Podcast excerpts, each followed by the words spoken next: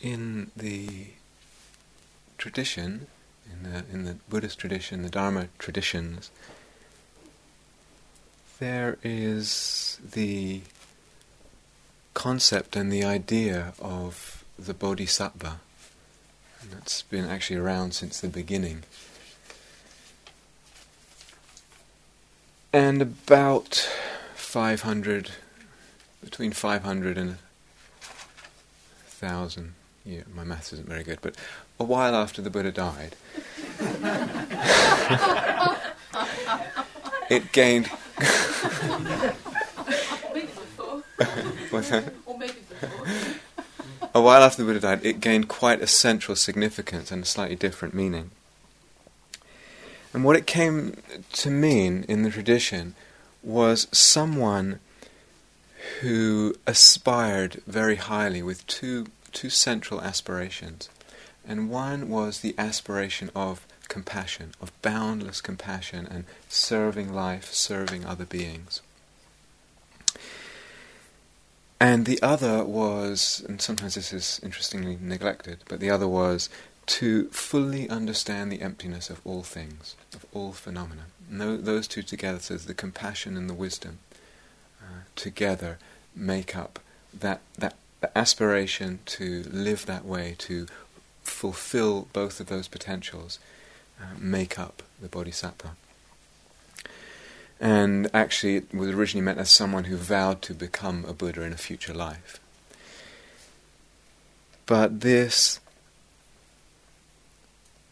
came about historic, and actually, historians are a little bit unclear when exactly it emerged and how it emerged and where it emerged in the tradition. But it was felt among obviously certain practitioners that a while after the Buddha's death that there was a, a, a not quite a full enough understanding of what the Buddha originally said, and so that's where the emptiness piece com- comes in, and also that somehow the emphasis on compassion had slipped a little bit, and a lot of people were practicing just for themselves. So this rebirth of the emphasis on compassion, fullness of understanding on emptiness. So bodhisattva is really someone who is totally devoted to compassion, who lives their life with compassion at the center, at the core of their priority. Their whole life is kind of revolving around compassion, revolving around the, the wish, the desire to serve others. There's a text by Shantideva, I think 8th century, uh, quite some years after the Buddha's death. And in a way, it's the epitome of the sort of expression of this aspiration. There's a few extracts from this I'd like to read. Has anyone read from this yet on this retreat? No, one, uh, one of us teachers on this retreat. Okay. I just want to. It's expressing this yearning, this wish, this surrender to the centrality of compassion and, and the movement of compassion in one's life. I am medicine for the sick and weary. May I be their physician and their nurse until disease appears no more. May I strike down the anguish of thirst and hunger with rains of food and drink.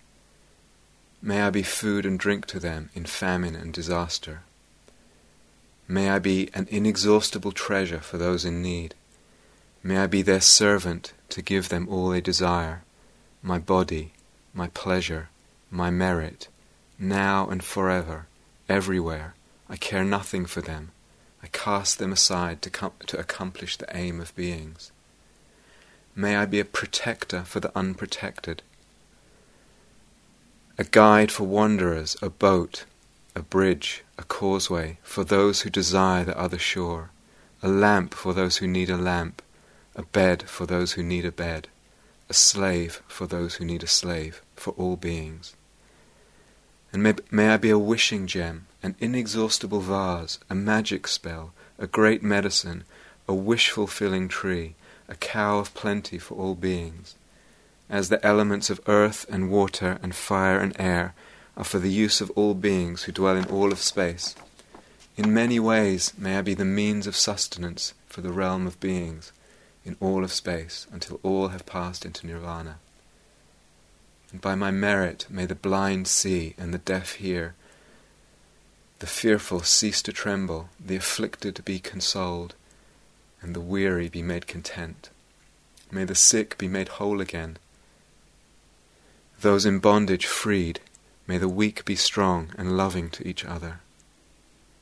And as long as the earth and sky shall last, may I remain here to heal the sorrows of the world. I take upon myself the sorrows of the world, and may the world be happy.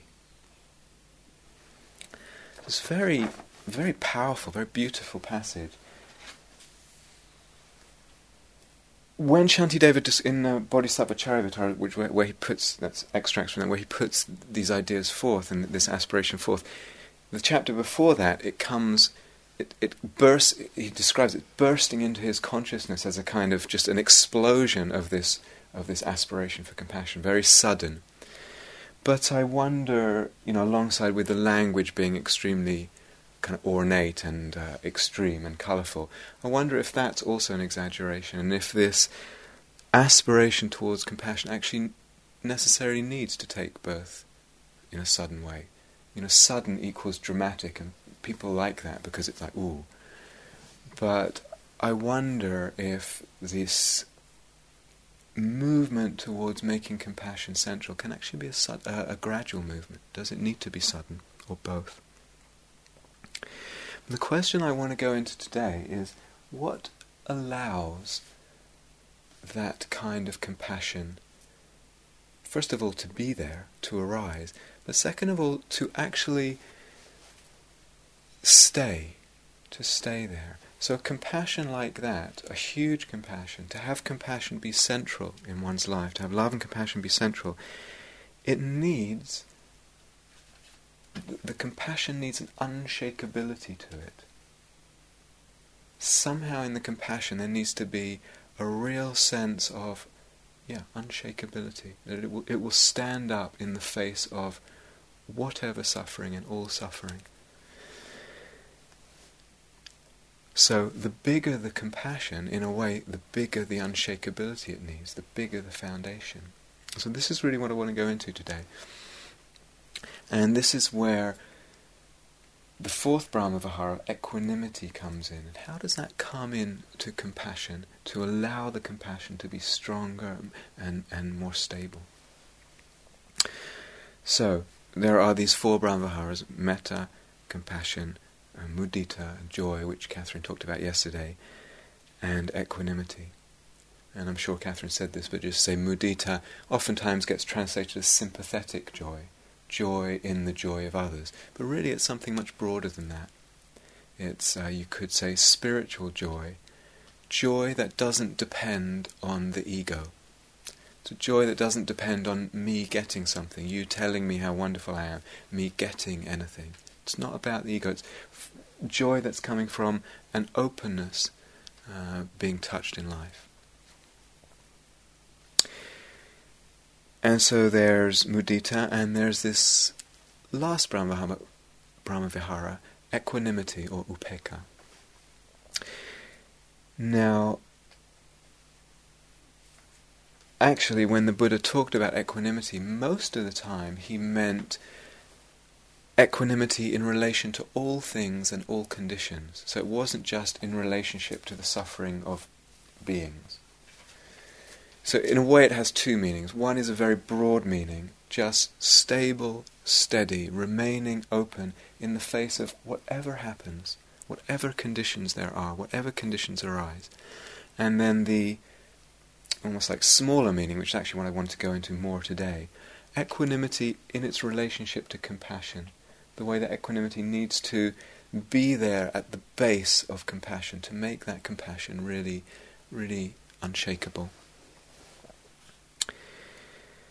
So that in our lives or in our practices we give compassion to beings or we help beings, we work in service or whatever it is, we work to help others. And oftentimes that helps. What we do helps. It's a factor that helps. But sometimes we're wishing compassion, we're meditating, we're actively involved in helping, and it doesn't help. It's just we the person is still suffering or getting worse. And so this is really where the equanimity needs to come in. So, questions. How, how does that come into the practice? How do we bring that in uh, in a very deep way to, to the compassion practice, this equanimity? So, and this will be the last time I say this piece on this retreat at least, this, if you can stand it one more time, this balance, balance in the practice that I talk about. When, when we talk about compassion in the meditation, there is the taking in, the empathy, the tuning in to the suffering of another, letting the heart resonate, letting that sorrow resonate in the heart, the receiving of the suffering. And the balancing of that with the healing energy that goes out, the balm, that which soothes, that which helps. And feeling that energy on its way out, the balm, the healing, because it bathes oneself on the way out, and it's actually pleasant, and it's actually happy, even if it's just quietly happy, it's actually nourishing. So this is really, really crucial. As I said, the balance won't be a set point, it will be dynamic, it will be moving back and forth. But we can develop this skill where we're actually aware aware where the balance is at any point, at any point in time. And so am I am I too long in the empathy side? Too long with the grief of it? Do I need to sit more in the other side, feeling the nourishment of it? There will be grief, there, there will be, and it's a beautiful thing for the heart to when the heart opens and there are tears at the suffering in the world, the huge amount of suffering in the world, or, or, or, those that we know, and the heart resonates with that, and it's a it's a beautiful, precious treasure of what it is to be human, to to live in, in the fullness of, of of our humanity. That we will feel that, and we will shed tears, and we will feel that grief. But unless in, in a long term way, unless we get the, take care of this balance, it, the, the compassion won't have strength and sustainability to it. And that's what we're really talking about sustainability. What gives compassion just that, that it lasts, it can really last. That's really, really important. Now, this, so I'm talking very, in terms of very specific nuts and bolts of technique with this, but the, the beautiful thing is it translates develop the skill on the cushion in the meditation hall of this balance, and it translates when you're sitting opposite someone, listening to them, you're holding their hand, you're with someone. You can actually take that same skill that came from the meditation practice and translate it into the personal when you're talking, when you're listening, etc. And it, it's just a skill. But this, this is really, really fundamental, and it gives the compassion a sense of buoyancy so as I said, how common it is for people to do the compassion practice and just feel sunk under it, burdened by compassion. It often doesn't take very long to come on a retreat like this, a couple of days, and it's like, can we move on to the next one? Um, so it gives it a buoyancy, a balance, a steadiness, and this unshakable quality. All of which are factors of equanimity coming in. And then, again, also to repeat something else I've said a few times, the samadhi. So I'm just harping on and on about samadhi. In its most fundamental sense, samadhi as non distractedness. It's just, or less distractedness, put it that way, because again, please remember it's a continuum samadhi. And I can't remember if I said this the other day, but there's such a tendency to think, oh, I have it, I don't have it, and if I don't have it, then I'm a failure, and, and the, the self judge comes in. It's a continuum. But generally speaking, less distractedness is actually more steadiness in the mind. You can actually see that.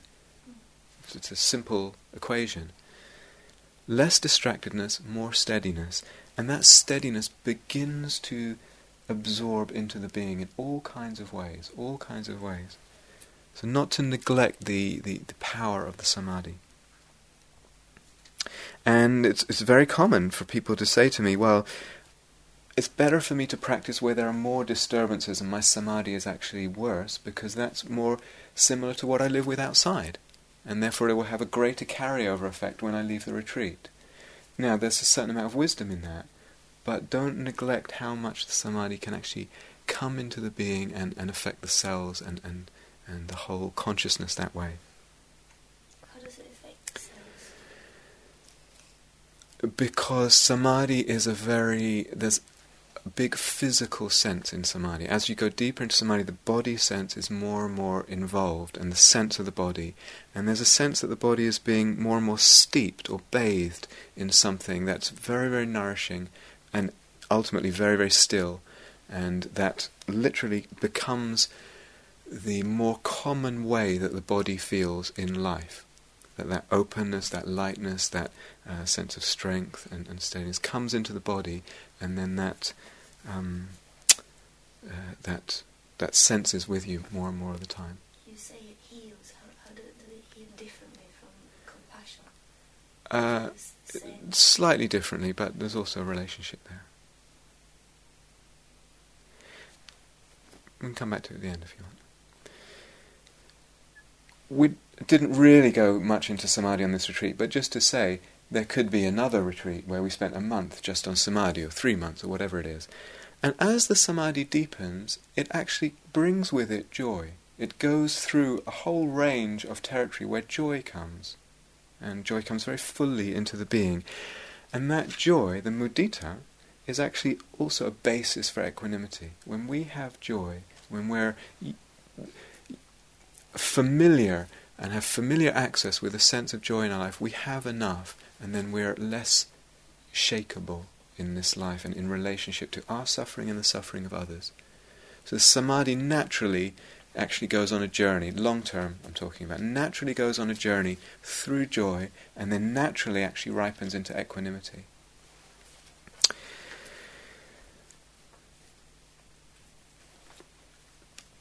When we're doing the compassion practice, it's very common and very normal.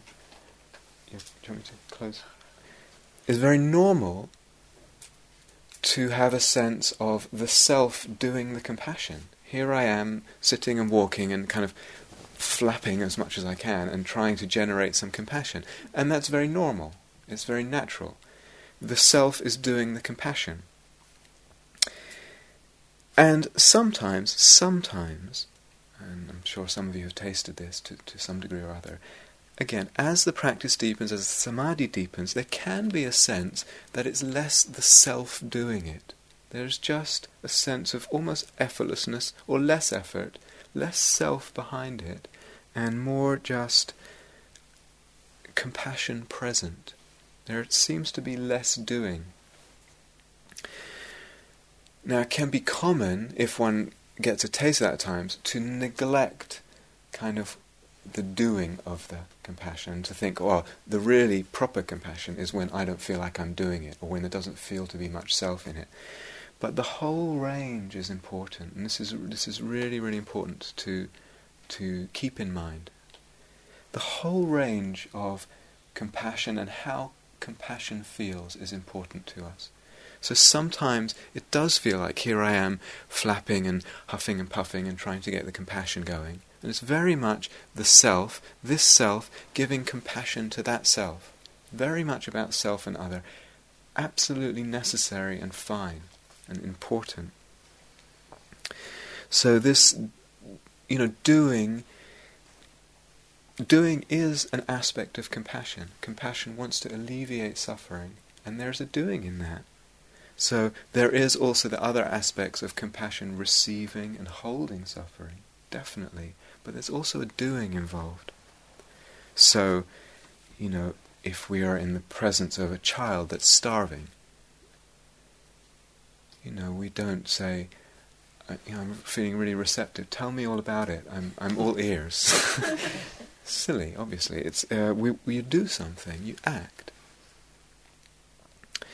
But this is delicate. Sometimes when we do more or feel we're doing more, actually in the doing the sense of self gets built up because it becomes the doer. The self becomes the doer. And with it a sense of attachment, attachment to results. So the more doing, not always, but oftentimes, the more doing, the more self, and the more attachment to the results. And with that attachment to the results, the less equanimity in the compassion. You, do you see that? Mm-hmm. I remember f- uh, five years ago, something, being on retreat here for three months, and at some point getting ill, quite, I can't remember when it was, at some point in the retreat, and uh, getting ill with a flare up of Crohn's disease, which is something I suffer from from time to time. And this is a disease, some of you may know, it's a disease where they haven't really figured out a cause for it, they don't really understand it. And so, my particular personality, what happens to me when I get it is one part of my being tries to figure out, figure it out. And I start experimenting with diet and this alternative and that, and, and sort of taking notes. And, and I just, you know, it's just my personality, I can't help it. Well, I probably could, but anyway. Um, I think um, what I noticed was at that time was there were two modes. One, I was on retreat, which is a very sort of nothing to do, nowhere to go mode, and I could just sit with the discomfort of it and, and the pain of it and, and the, the fear and, and, and etc. And just hold all that in compassion and non doing, just being with that, just letting that be held. And that was one mode, which was very actually beautiful way of, of being with something very difficult. And then another mode was very much about doing and trying to take care of myself and trying to figure out what the best thing, what, the, what, what, what would bring healing. Both are necessary. Both are necessary. Just to watch, sometimes what I noticed was the more that I got into the figuring out mode, out of wanting to heal, that oftentimes it felt the more removed I was from the kind of holding of the compassion and the and the, the sense of that, uh, the sweetness of compassion in a way.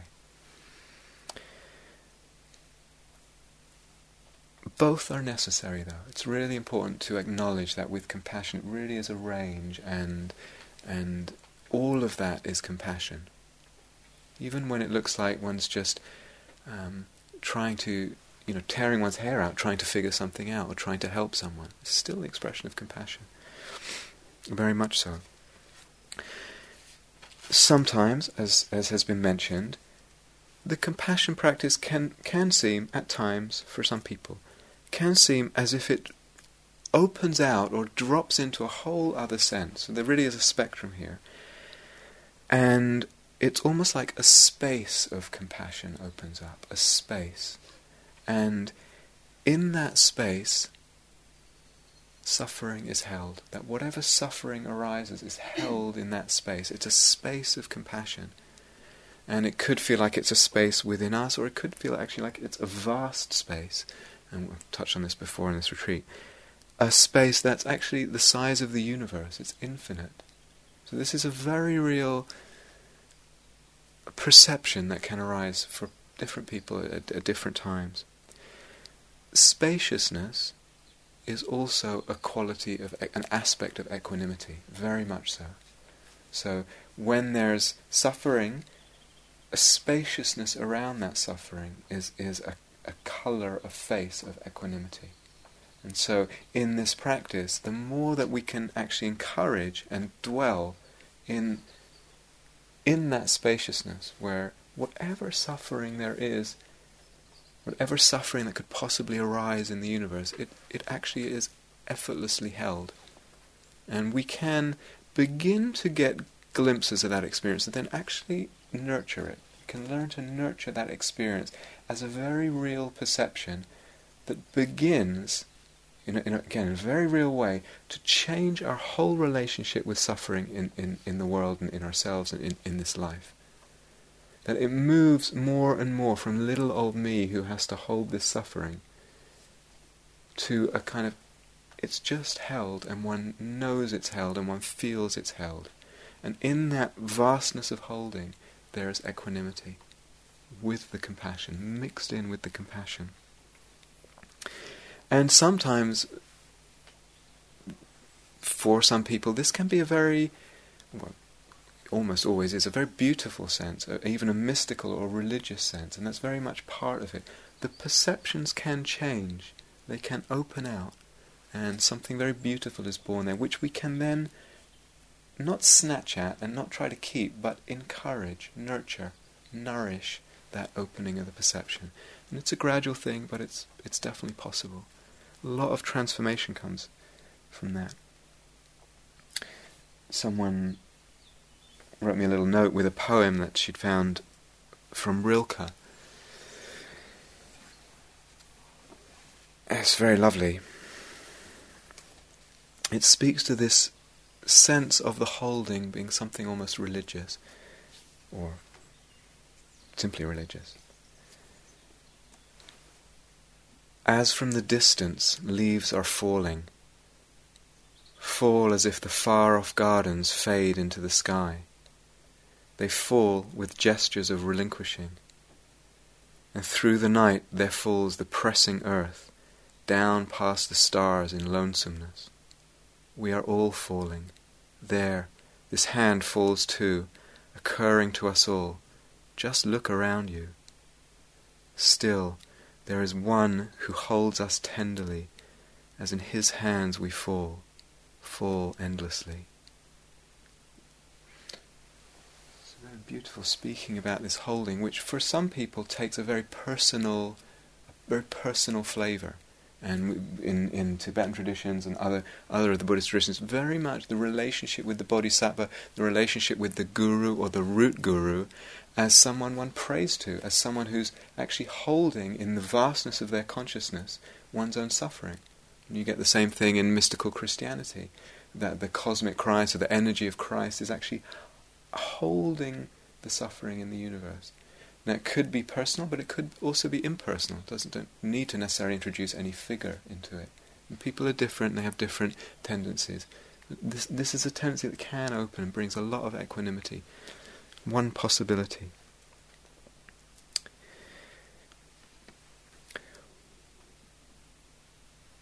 When we speak, when we use the language of bodhisattva, and, and especially when we hear Shantideva and, and, and, and, this kind of thing, it's an incredibly high aspiration. It's, I mean, it's, it's almost like mind blowingly high, um, almost unreal when we hear it. It's almost, I mean, that's the, the flavour that comes off is a kind of mind boggling kind of un- unreality to it. And yet, and yet, there are people who, who, who take it on. It comes to become something real for them. It translates in a way that, that comes some, becomes something real.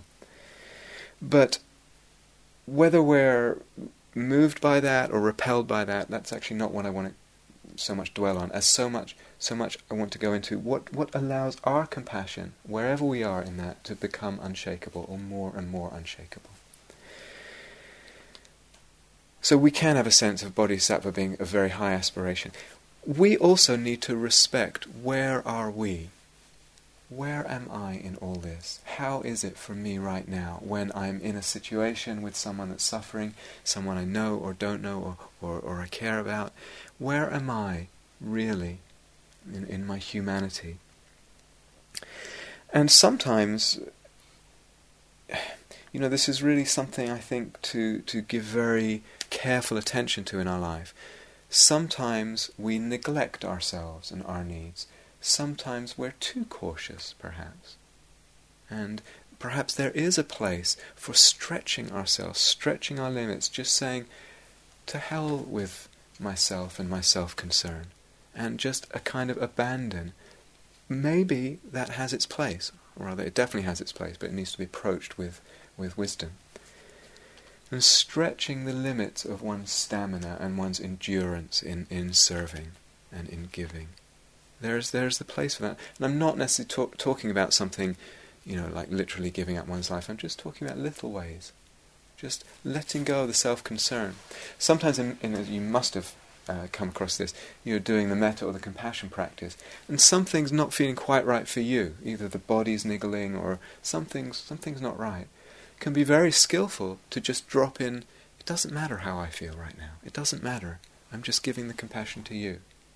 It's just you can just play with this kind of abandonment of self-concern. Not all the time, but just sometimes. But this is a very delicate area and needs a lot of careful attention. sometimes we need to ask, what are my needs? What are my needs in this situation? What are my desires too? So, I'm sure many of you have had a situation or have situations where we are in a relationship or a friendship or a situation with someone where they are suffering, the other is suffering, and perhaps it's going on for quite a while. It's chronic. And we are in a caretaking role uh, to in, in some form or another. So maybe it's just a friendship. And sometimes even in a friendship or relationship with a person who is bringing suffering on themselves. And you can see that because of the choices they're making towards whatever it is, alcohol, drugs, the way they're living. You can just see. And yet you care about this person and you want to uh, live with compassion there. And one can very understandably, very naturally feel in that situation here, in the ongoingness of this relationship, my needs are not being met. And so this is, uh, I think, very common when one finds oneself in this situation with, with a friend or any kind of relationship that this is going on in.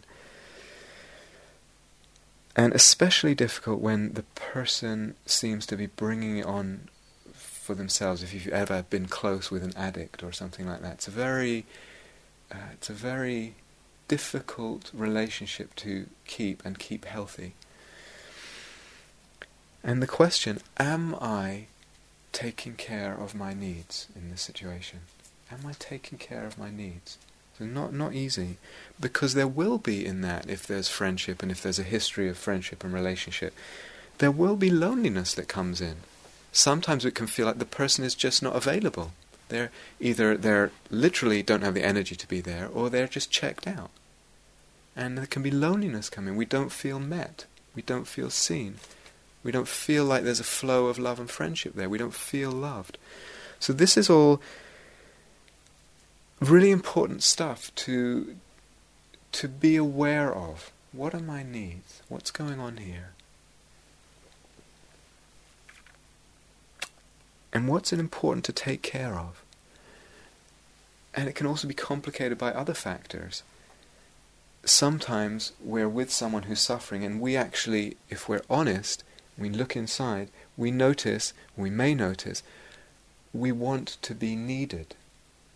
We want to be needed. And so, in a way, this is a very weird one. Something uh, in us actually has an investment in keeping the other suffering. Because, and this is it's a horrible word, but in psych, some psychotherapies they call codependency. There's actually a mutual investment in, in someone being someone suffering and the other person kind of keeping, wanting to keep them down. We have to ask, is there, do I want to feel needed? Do I need to feel needed? What's going on there if I do? Do I want to be recognized for my efforts, for the efforts of service and care? So th- these are not easy questions. And in a way, some of that is just human. When we, when we give service, when we give, when we're compassionate, there is a part of us, very natural human part, that wants to be, wants our efforts to be recognized. So the question is, or a question is, is it possible to get what we need in a healthy way, in a healthy way? That it's not coming into the relationship in an under, undercurrent, undercover way. That we're actually conscious and, and, and getting what we need in a healthy way. Not easy, not easy territory at all. And sometimes when there's a compassion and love, uh, a situation of service to someone, and we feel frustrated, and we feel it's difficult, and we feel aversion is creeping in, and we feel judgment is creeping in, especially if they are uh, not handling it well or causing it for themselves, making wrong choices. Again, compassion, metta to oneself, not to neglect that can be so quick to rush in uh, uh, to give to, to the other.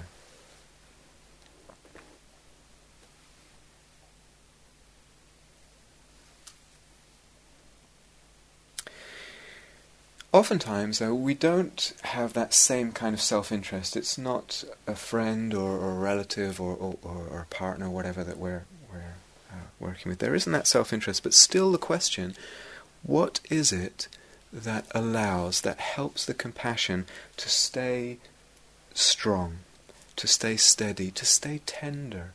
So when I say strength, I really mean to stay open, that the heart stays open stays soft and tender. What allows that?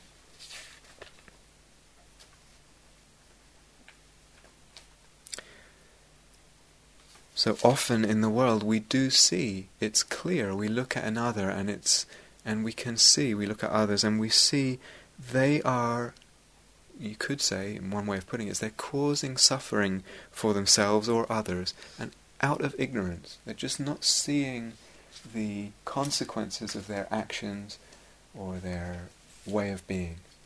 And it's clear, and we look and we see that. And this is partly why uh, equanimity is, is, is, I want to speak about it, it, it's so important. That equanimity needs to come in. Remember we talked about near enemies and near enemies of loving kindness and near enemies of compassion. The near enemy of equanimity, something that looks like it, but on closer inspection is really not it. The near enemy, equ- near enemy of equanimity is indifference. It's just the heart's actually shut down, cold, disinterested, disconnected. Whereas equanimity is actually open, it's still tender, it's still soft, it's interested, it's present. So oftentimes indifference can even be dressed up in spiritual language, but it's, uh, it's, it's not equanimity. So, spiritual language in different traditions, you know, we have the notion of karma.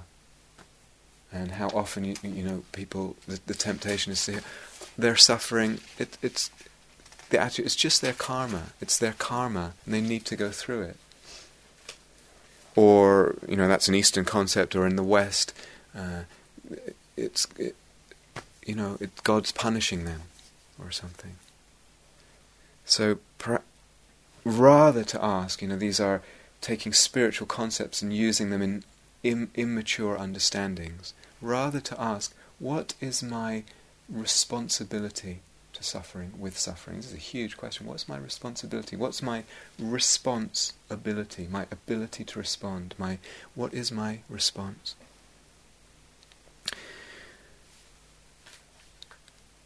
So compassion, and particularly compassion with equanimity in it, has two factors which I want to say a bit about and kind of talk around for a little bit.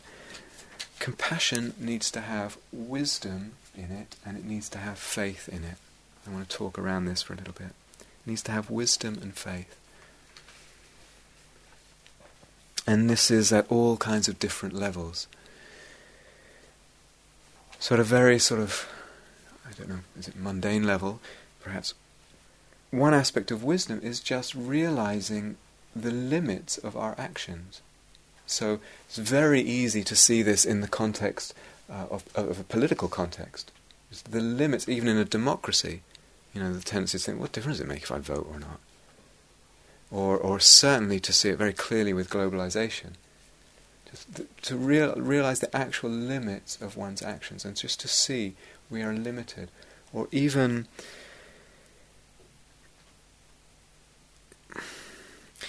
even in other contexts, you have to see that here one may be giving service or acting compassionately or trying to alleviate the suffering, and it's only one strand in a web of conditions.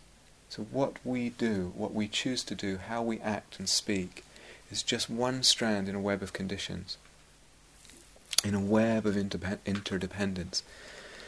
So, for example, I mean, it's interesting giving talks uh, for many reasons, but um, one gives a talk and one wants to help, one wants to offer something to help, and but it's important, you know, for me to reflect, and, and I think for everyone, everyone who's doing this kind of thing or any kind of act to reflect.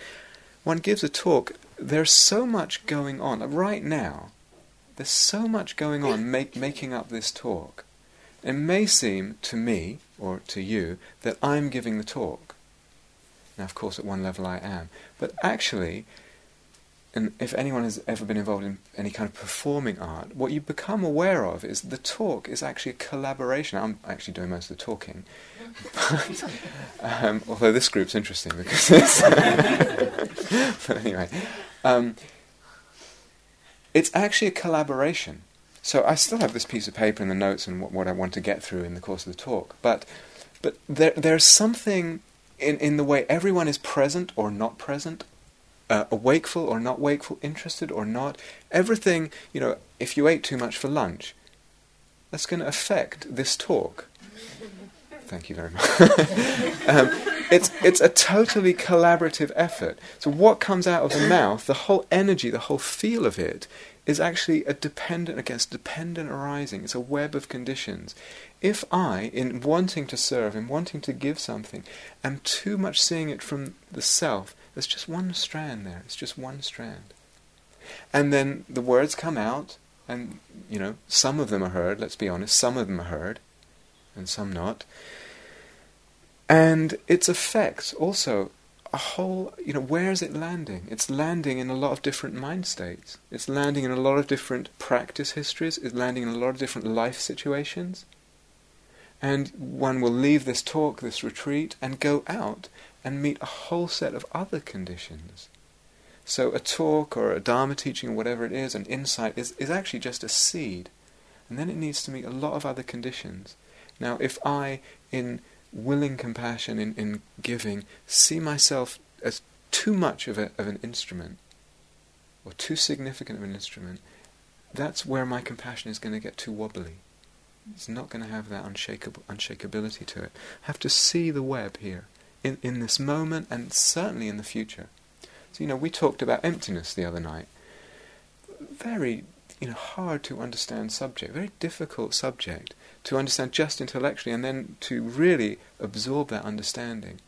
So for me, it's much more helpful to see something like that, talk like that, it's just a seed. It's just a seed. And then perhaps, perhaps it will meet other seeds and there will be a growing. And, but if I think, right, by you know starting the talk at 7.30 by 8.30 everyone in this room needs to, it's, it's too much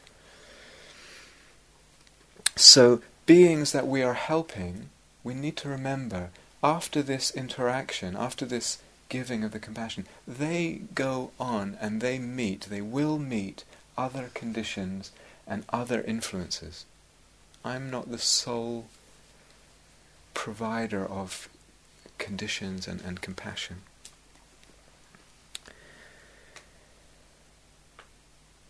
There's a very there's a few very interesting passages uh, from the suttas from the Buddha. I'm not quite sure where to put them in. But I'll put them in here in, in terms of conditions. He's talking about karma, and he's talking about the ripening of karma from the past. So this could be we've done something that we regret, and then we feel the pain of that regret, that remorse or guilt. Or it could be that something bad has happened to us and we, we have that memory. Something from the past is having its effect in the present, karma. He says something very interesting in a few different passages. When the mind, when the heart is small, restricted, that karma ripens, the memory of what we did or what, what, what has happened to us, whatever, ripens in that context of the unrestricted, the constricted heart. In the, in the unrestricted heart, the immeasurable heart, so one that is either immeasurable through loving kindness and compassion, or joy or equanimity, one of the Brahmaviharas, immeasurable that way, the unrestricted heart, or unrestricted through samadhi or through insight. In the unrestricted heart, when that karma ripens, when it comes up, when the memory comes up, or the, the, the effects from the past come up, memory or otherwise, it's in a very different context. And the Buddha said it will barely be noticed. The pain from the past, the karma from the past will barely be noticed when the heart is really, uh, really open like that. This is a very powerful, very striking and powerful teaching. Is, is that a continuum then. So kind of saying the more constricted Yes, the absolutely, So the absolutely, smaller the space in the mind, the bigger absolutely. the karma will be, the wider. the- Very much, yeah. So it's a real. All, all this that I'm talking about is a continuum. Yeah, very important. So the smaller the heart, at, at any time, the the karma comes up. Extremely massive effect. And the Buddha talks an analogy. He gives a few analogies. One of them is a salt crystal in a in a cup of water. How does the water taste after that? Well, pretty salty. Salt crystal in a in a huge lake. Barely noticeable. And the Buddha says it'll come up, but barely noticeable, barely making an impression in when the heart is really.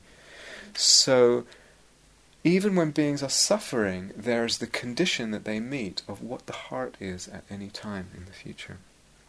Another analogy he gives is, and it just says something about the, the sort of judicial system at his at his time, but also at this time in different countries. That if you're a poor man, you can be thrown in jail for long, long time, and no one, no one cares, and you just get stuck in jail.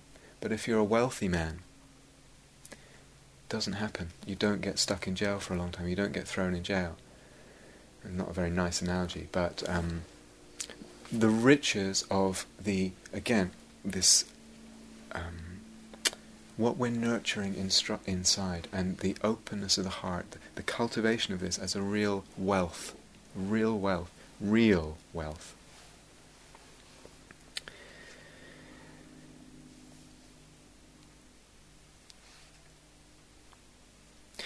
So compassion has, I said, wisdom and faith in it. Compassion has faith in it, and this. I want to go into this a little bit. What, what this might mean. This faith gives equanimity to the compassion. Does any has anyone heard of Maximilian Kolbe? Yeah, few people. I remember. Uh, I just remembered uh, his story the other day because I remembered telling you about my trip to Auschwitz and. When I was there, I came across the story of Maximilian Kolbe. I remember it, he was a Polish man who became a Franciscan priest and monk. A Fran- Franciscan a, a denomination of a Catholic monk and priest. I think in his early twenties, and lived in Poland and sometime in Asia. And then the Nazis uh, overtook Poland, and he was thrown in jail immediately just as a suspect because of being a monk and a Catholic, and then released. And he went back to his friary and hid, uh, in some way or another, hid 3,000 Polish refugees there, 2,000 of whom were Jewish. And he hid them there, uh, obviously under great uh, danger to himself, great threat to himself. After a while, it was found out, and he and some of his uh, colleagues were sent to Auschwitz in the, in the early part of the camp's uh, existence. And after he had been there a few months, just a couple of months, one day in his block, in his cell block, a prisoner went missing. And so the assumption on behalf of the, the, the Nazi guards was that this prisoner had escaped. It actually turned out that he had drowned in a latrine either by suicide or accident. But anyway, the assumption was that he was he had escaped, and the punishment if a person escaped from a cell block was that ten men were chosen at random and executed from that cell block. And so ten were chosen from his block, and one of them, one of these ten, on being chosen, uh, he was actually a Polish resistance fighter who was in Auschwitz. There was a lot of political prisoners in Auschwitz at the time. And one of them immediately broke down. He was picked as one of the ten. He immediately broke down. How are my wife and children gonna gonna get on without me? I, you know, I've got young children. I've got wife. And he immediately broke down. Didn't make any impact. But then Father Kolbe, Maximilian Kolbe, stepped forward, and he said, "I will take the place of this man." And mi- miraculously, the commandant, the Nazi commandant, actually agreed to let this happen. And so the punishment, this isn't very nice to hear, but the punishment was that they were thrown into a little room. A little, I've actually seen them, it's a tiny room. I thought it was so tiny, I thought they must have died from asphyxiation, but actually they were left there to starve. and so just thrown into this little room at the bottom of the stairs and left there to starve. And usually people would last a few days before you know, the basic body starts to decompose. After two weeks, the camp authorities needed uh, needed to put more victims in the room, basically. So they went down to clear it out and found four of them still alive. Three of them were not conscious but still alive, and it was the last one still alive, which was actually Father Kolbe. And they uh, killed, well, the camp executioner killed them with, with lethal injection. That's how they killed him. And he was completely conscious at the time of his death. So, not a very nice story to hear, but one wonders, hearing stuff, what's going on? What went was going on for him? And you know that's just one story. You, one could pick out this countless stories in the history of humanity where that kind of level of of, of um, self renunciation, self abandonment is going on in the service of, of, others. What's going on? There's another lovely. You heard, do you know who Damien the leper is? Have you heard that?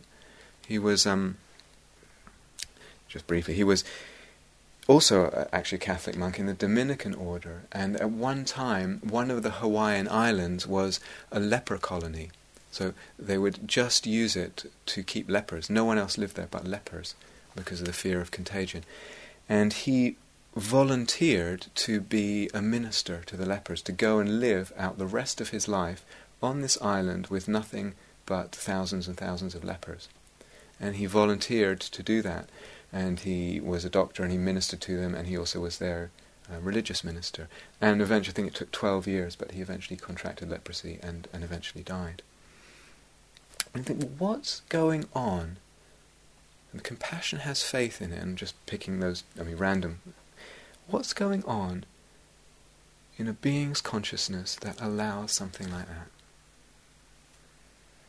So we talk about faith, and faith, I mean, could talk a long time about faith. Faith is a very interesting quality, and again, it, there's a real spectrum to faith. So the beginnings of faith, and particularly if we talk about, we haven't talked much on this retreat about a sort of devotional faith and too much about relationship with Kuan Yin and that kind of thing.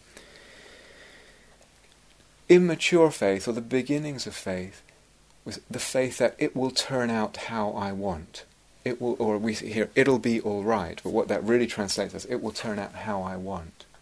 And that's the beginnings of faith, but it's actually an immature faith. A path of faith and devotion, and this is a real path for, for people who tread it, it actually deepens. It deepens and it matures, and there's a maturing of what devotion means and what faith means. And so it moves it leaves behind what I can get, what can I get, what I am asking you for, what I am asking God or Bodhisattva or Christ or whatever it is, what I'm asking for. It moves away from that. And someone said, not on this retreat, but a little, just a week or so ago, uh, I was meeting with them, and she said to me, feels like the gods have abandoned me. And we explored it, and what she really meant was, I'm not getting what I want. And it transforms and it deepens, and uh, you know the kind of the beautiful words of, of Jesus in, in the Garden of Gethsemane. He knows, he knows what's coming. He says, "Thy will be done. Thy will, not mine, be done." So there's, a, there's a again this turning upside down of values, turning inside out. Thy will, not mine, be done. And so powerful and so beautiful. There's this movement into as much as there's a movement of a path of wisdom into depth. There's, there's a movement of path of devotion into depths. And r- people write about this. St. John of the Cross is perhaps one of the most famous ones. Moving away from the kind of sense of consolation one gets from God or Bodhisattva or whatever it is, away from that to Thy will, and actually into the, the dark night of the soul where one feels one isn't getting anything. There's something in that darkness, in that not getting. So it deepens, but I think when when when I reflect on sort of what's go what must have been going, we don't know what was going on with Father Kolbe. What must have been going? Something happens in the deepening of faith and devotion that, the, and this is what's perhaps important. The view of suffering changes. The view that we have of suffering changes, and in this case, it was through faith. So you can be I feel pretty sure that Father Kolbe was seeing that situation differently. There was something in the depth of his faith and devotion and, and sense of, of, in this case, sense of God or whatever you want to call it, something that allowed him to see that situation differently. So that suffering, the suffering, is not the whole of reality. this is very interesting, or that suffering is not as real as it seems or that the suffering again is held in something else. It's held in something else. All of these are different views of suffering. They're different ways that the suffering is seen and related to.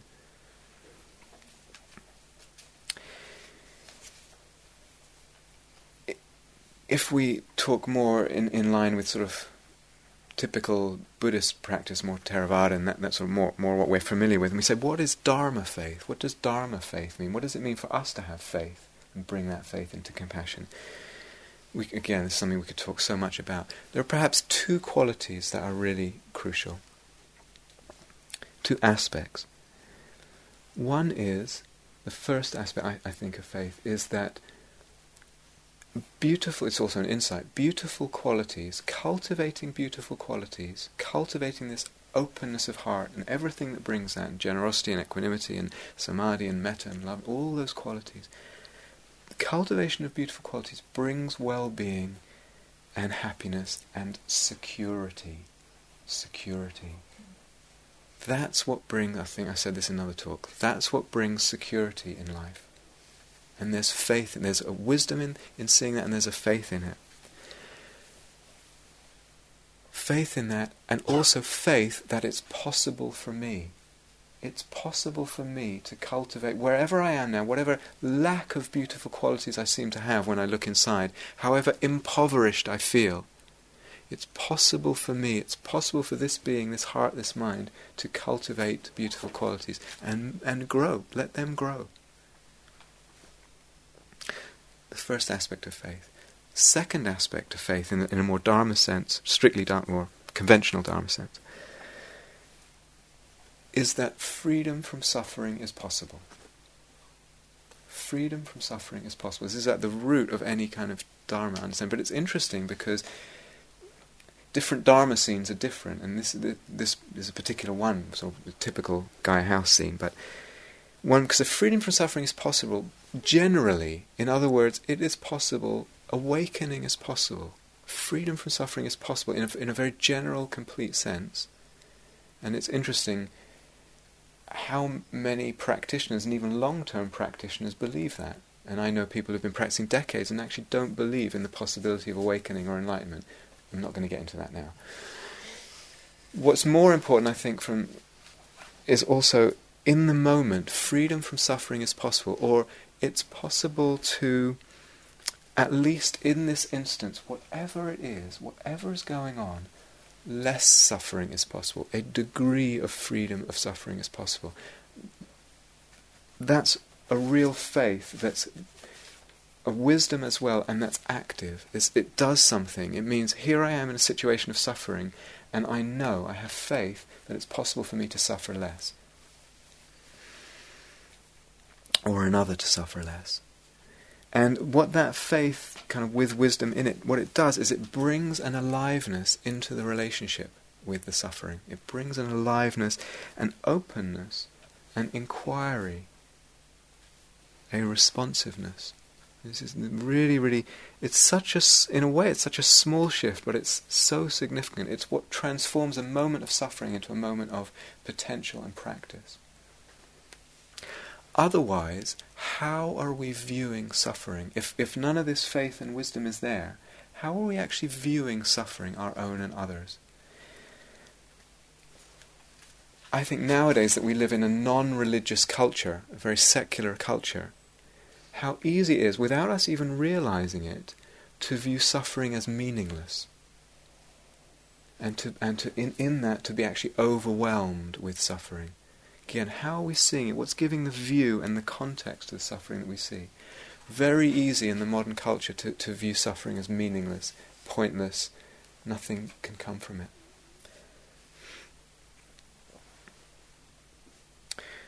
So say compassion has wisdom in it.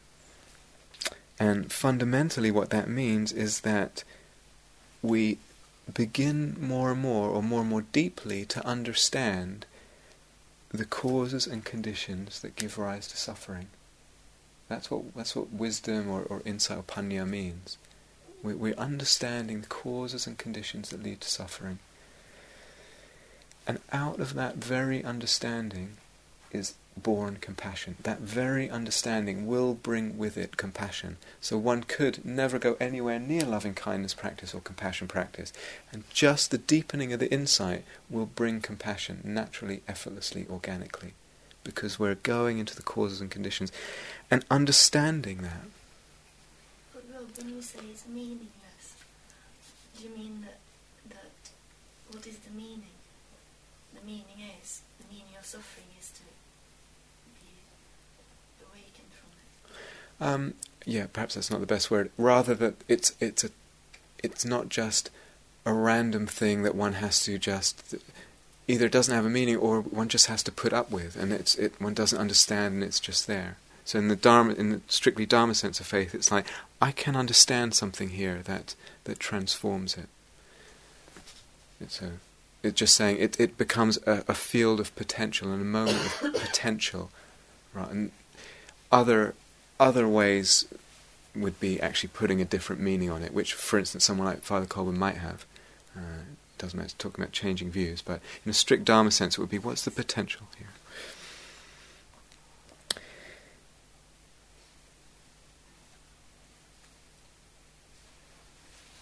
And we begin to see, when we understand more and more the, the, the causes and the conditions, we begin to see the commonality that I am doing it, you are doing it, everyone is doing this. What's at the root of suffering? We are feeding suffering with the causes and conditions and through not understanding. And it's that seeing of the commonality that brings a lot of compassion.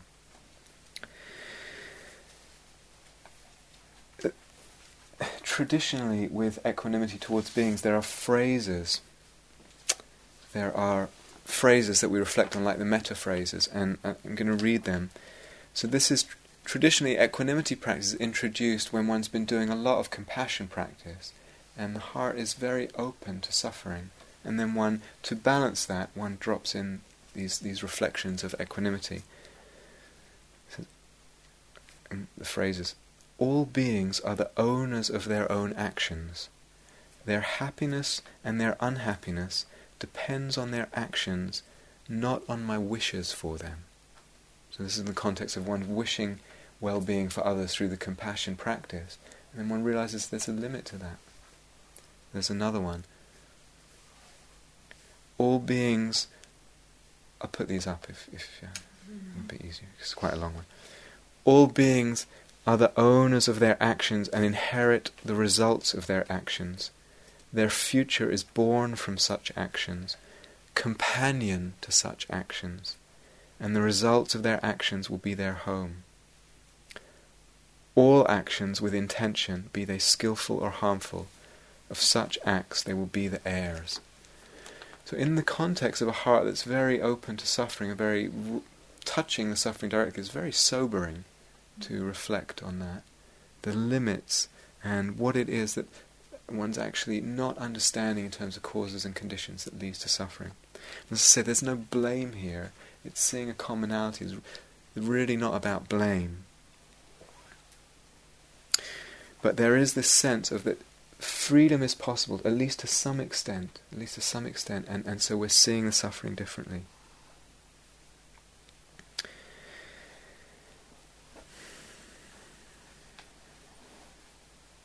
And so, as beings, as, as, as beings interested in compassion, interested in the openness of the heart and living in the world, we find ourselves touched by, confronted by the enormity of suffering in, in, in the world. It's just there. And we see that and we're hopefully we're open to that. And we want to be open to that. And we recognize the limits of what I can do, the limits of my actions, as I talked about earlier. And we also, oftentimes, we look at the world and the situation of the world globally, politically, environmentally, and how how little change often seems to be happening. And sometimes there's huge, massive changes that humanity has, has brought about. But oftentimes we look and there's very little change that seems to be happening. And yet, we might have that awareness, not much is happening here, there's overwhelming amount of suffering, yet love, living with love and compassion is the best way to live. It's the best way to live. We say, what's the point? It doesn't make any difference. It's not going to make any difference. It's the best way to live. Even when we're very conscious of the limits and the seeming pointlessness of it out there. So remember, it's changed very suddenly, very quickly, this thing about climate change. You know, there was a relative amount of fuss, certain administrations, etc., Bush and... Um, oh, the science is still uncertain, it's not clear, and so we'll just procrastinate a bit more about what we do about climate change. And then very suddenly, it's really an issue. But I, I felt, even when the science was uncertain, it's like, well, even if we don't know, or even now, if it's too late, what's the best way to live? What's the best way to live? To choose the acts that are actually difficult, that go out of our way, that maybe involve some renunciation. What's getting fed in that? So maybe it makes a difference, maybe it doesn't. Maybe it's wrong science, maybe it doesn't. What's getting fed if I just go with it, maybe it doesn't matter, I'll just carry on as usual? Maybe just this individual is not going to make a difference, but what's getting fed in, in this heart and in the heart of others when I choose to renounce or, or whatever it is, or go without, or, or live differently because it might make a difference. What's getting fed? And maybe that's maybe that's more important or as important a question as whether the civilization survives as we know it. What's getting fed?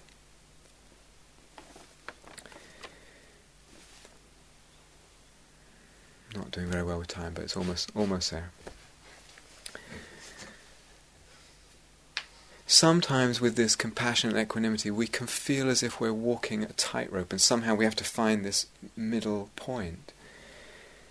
But actually, I think it's rather that a softening comes into the whole thing, a softening of the um, way one is seeing suffering and suffering that can't get resolved. It, like the whole view of it becomes softer and again more spacious what is it that allows that softening more than anything else? It's, it's the understanding of emptiness.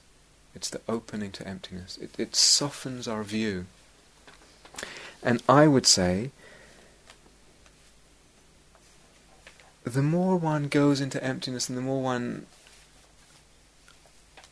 contemplates emptiness and understands it, the more devotion comes into the being.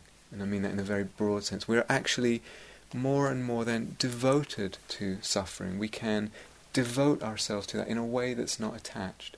So emptiness is not something that's dry or cold. It's certainly not nihilistic.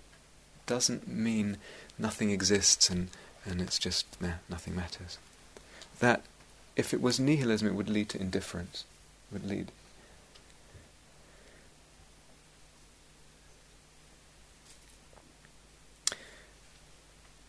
contemplation of emptiness is very gradual. I've never met anyone who it's sudden for, no matter what you might read or hear about. It's very, very gradual. Very, very gradual. We it's a very difficult thing to understand, and we contemplate bit by bit, and slowly, slowly, we start to. It comes together for us, and it starts to deepen. There are many levels of the depth of what it means, and that, that that's a slow journey, and one has to respect that. It's very gradual. We need to see it over and over. So on this retreat, we we're just touching on it in a, in a, you know, one particular way in the last week, but a few little ways. There's many ways of seeing emptiness. But the point of a practice like what we've introduced this week is that one sees it over and over. One does this over and over until until more and more the coin drops. It's not a sudden, oh, I've got it now. I understand now. That's it. The habit of delusion, of not seeing emptiness, of seeing independently existing things and selves. Extremely deep, extremely deep. So part of it is intellectual understanding, but that also needs to come down in, into the heart at some point. It's both. And just to remember that emptiness is one tool. It's a tool we pick up for freedom from suffering, for the release from suffering. So compassion is another. They're both tools, and there's times when they come together in one in one kind of flow. I remember being I lived in Boston and I was there when the September 11th attacks happened and was actually it was the night well, the night after it happened there was a big gathering in the meditation center and discussion and uh, a teacher was there and this and that and at some point it came up this thing about emptiness, and someone sort of said, well, it's all empty, and, and really nothing happened. but totally the inappropriate tool at the time. Because for the person who said that, and for actually at that time everyone in the room, everyone in the room, it, they couldn't pick up that nothing happened in a way that compassion came out of it. Now, ultimately speaking, you could say nothing happened that day. Nothing happened, really. But unless we can pick that up and really see it that way, unless we, our understanding of emptiness is so evolved that that really means something for us in a way that it actually liberates compassion, then you can f- put down the emptiness as a tool, forget about it, it's just words, it's just cleverness, and you pick up the tool of compassion and you relate in terms of being suffering and my response to their suffering. So it's it's one tool, and one has to see when's it appropriate and when not. Is, is compassion and love not empty? The compassion and love are empty too. Yes, I'm just concerned about time. so I just, I'm almost done. Um, one actually eventually does see with this emptiness business, suffering too is empty, doesn't exist inherently and independently. And as as Jeanette's saying, compassion is empty, love is empty, it's all empty. And somehow the very seeing of the emptiness of that liberates more compassion. It liberates more compassion in some completely paradoxical mystery, beautiful mystery of it way. How is it that a bodhisattva can make such a huge aspiration and for such huge amounts of time? Because they, in a way, they're holding the compassion with the emptiness of it all. It's all empty. I'm empty. The person, I, as the giver of compassion, the suffering is empty. The being suffering empty. It's all empty. At one level, nothing happened. At another level, I'm right there. That's what allows a bodhisattva to be a bodhisattva, is that the emptiness and the compassion are together. Without that, forget about it. I mean, it's just it's monstrous thought.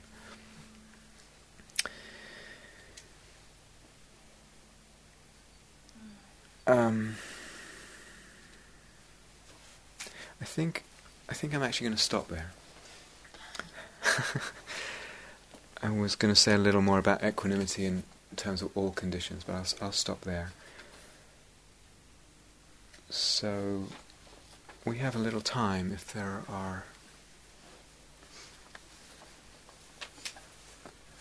I don't get it.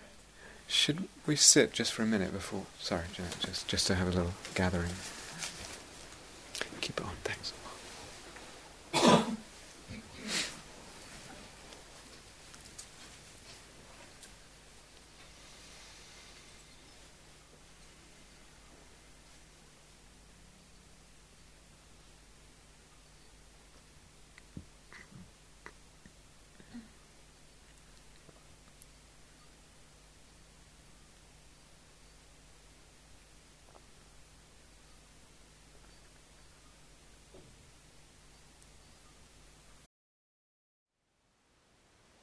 Thank you for listening. To learn how you can support the teachers and Dharma Seed, please visit dharmaseed.org slash donate.